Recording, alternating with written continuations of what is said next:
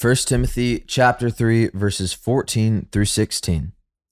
I hope to come to you soon, but I am writing these things to you so that if I delay, you may know how one ought to behave in the household of God, which is the church of the living God, a pillar and buttress of the truth. Great indeed, we confess, is the mystery of godliness. He was manifested in the flesh, vindicated by the Spirit, seen by angels, proclaimed among the nations, believed on in the world, taken up in glory. This is the word of the Lord. Thanks be to God. Amen. What a cool conclusion to this this Absolutely. third chapter here. Absolutely. After after going through, um, hey, let's correct some things in the church. Hey, here's proper leadership Mhm. in the church. Then Paul ends with this idea of the the mystery of godliness, Mhm. which is which is awesome. Um, and he gives a, a a what could have been probably was a song, a doxology that the Mhm. early church would have sung to remember the idea of the mystery of godliness. But we'll uh we'll start at the at, at the first part here. Paul's always hoping to go see people. I, lo- I know. I love it. He's always like, I hope I get to come to see you soon. Yeah. That's I love that just that like relational component of Paul. Yeah, I love how that is sprinkled through, and it, it is a good reminder. You know, like we we just always have to be careful of treating these epistles like little theological pam- pamphlets and or like handbooks. You know, like especially I feel like First Timothy, you can kind of just like abuse it as like a church governance manual, but like you know, it's a letter to right. from a mentor to a mentee. And or really more from like a spiritual father to a son That's right. and um yeah so I, I love those those moments that are interspersed and then yeah we got we got buttresses we got mysteries we got angels um throughout this little conclusion to this uh this moment in the in the epistle but i i do love you know he, he's talking about this is how one ought to behave in the household of god which is the church of the living god Hmm. a pillar and buttress of the truth Yes. I, th- so he wrote all that. Hopes to go see Timothy.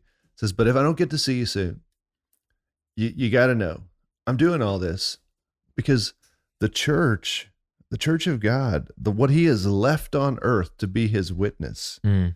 It's a pillar or a buttress. And that's a cool word. And it's Mhm. not something we think of often in our Yeah. architecture.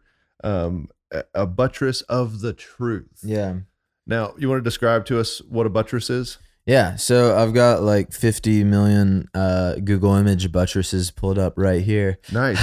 we'll go through them one at a but time. it, it is a cool thing to look up. Like if you're, you know, if you're not driving or whatever, like I would encourage you. It's a cool image because basically it's in an old architecture. It's these huge stone or brick pillars that are, you know, kind of at like a 45 degree angle. They're they're like going straight into the walls of a, a cathedral or a fortress.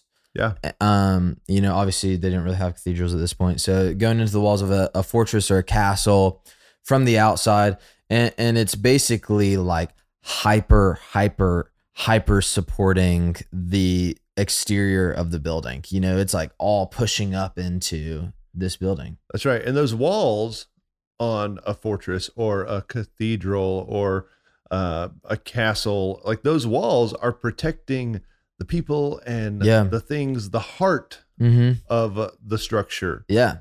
And if those walls collapse, it's just ruin for what's inside. Yeah. And that fortress is the truth in this image. And and you know, I think that that is like so good like what what is the the mission of the church on like in a very practical sense?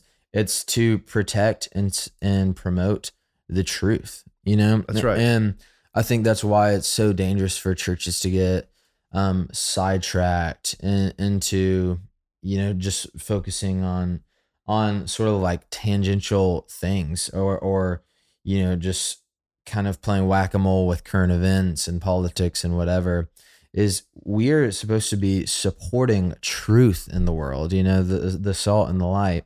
That's right. And i- if those walls collapse, then the people aren't safe. And at the same time, what a frail, what a frail system the Lord has Hmm. left to be that buttress. I mean, you think about how frail we are, how fragile we are, how easily we're distracted and Yeah. swayed from the Lord. It takes it takes the grace of Jesus. This is not something we can do Mm. in our own strength. Yeah. There is no one who is disciplined enough, who is Yeah. smart enough, who you know is just strong enough to be that buttress on their own. Mm. And so those qualifications of elders and deacons, they're undergirded with a personal relationship with Mhm. Jesus. They're undergirded with someone being filled with the Spirit. They're undergirded with the work of God going on in their life. Yeah. You know, I saw there's this uh pastor who he, he's sort of similar to like a Sam Allberry figure, if you know who that is, but he's like a, a celibate, same sex attracted pastor. Um, and I, I saw this thing that he wrote the other day that was basically talking about like he he was saying how he loves reading the stories of the early church um and like early church martyrs and Mhm. the you know just from the first few centuries of Christianity because the reality of Christ was so real and so important to them. You know, nowadays like Christianity so easily becomes just a social club. You know, like it's sort of like a moralistic country club. And that is something that I fear for Christ's covenant is it, it, it we can so easily just become like a great social club of you know people who all like to do the same things together and share happen to share a worldview.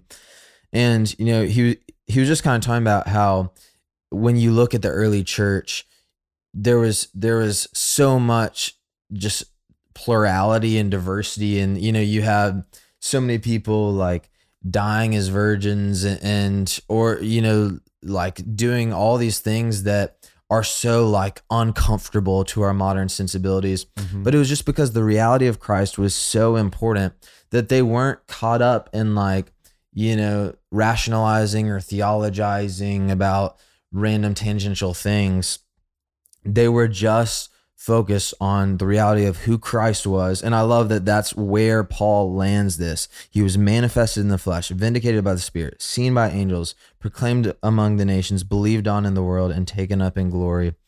And you know that w- was so central that all these places where we get off track they they just weren't even viable distractions to so many of those early church um fathers and mothers and know I, I just think that that's such a great word to to aspire to I totally agree. It it's it's all about Jesus. This in verse uh in verse 16, the last verse, he starts that that doxology by saying, Great indeed, we confess, is the mystery of godliness. Mm, Godliness is the person's life and doctrine and following after Christ. That's Mhm. a person who person who's following after Christ closely and accurately by the power of God through the Spirit of God is a godly person.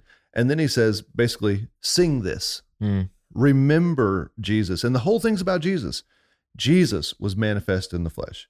Jesus was vindicated by the Spirit. Jesus was seen by angels. Jesus was proclaimed among the nations. Jesus is believed on in the world, and Jesus is taken up in glory. mm. And it starts, uh, it starts with Jesus, uh, and then it it goes to the the salvation of folks, and then it goes to the glory of God and the destination of all believers to be with Him. And so, I would say, if you want to be a godly person, it's it's not all in your efforts and your abilities. mhm, It's in the person of Christ. mm, yeah And that is a mystery of godliness because everything else is if I want to be thin, I got to be disciplined and eat right. If I want to do this, I got to, if I want to do this at work, I got to sacrifice this and that and that. hmm Um, and there, there are sacrifices in godliness, but godliness is all about Jesus. It's not Yeah. about me. yeah absolutely And Paul ends this section on saying, so think about Christ. yeah And then Christ begins to direct our steps. Yeah. Yeah, it makes me think of the the hymn "Turn your eyes upon Jesus, Mm. look full in His wonderful face, Amen. and the things of this world will grow strangely dim in the light of His glory and grace." well, for Will Carlisle, I'm Thomas Nelson. Thanks for listening. Thanks for listening to Our Daily Rhythm.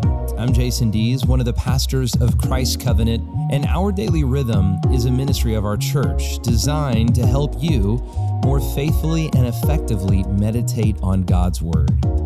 If you ever have a question for us about one of our Bible readings or one of your own Bible readings, please don't hesitate to text us at 404 465 1737. Again, that's 404 465 1737. Or email me directly at jason at christcovenant.com. We'll meet you again tomorrow for our daily rhythm.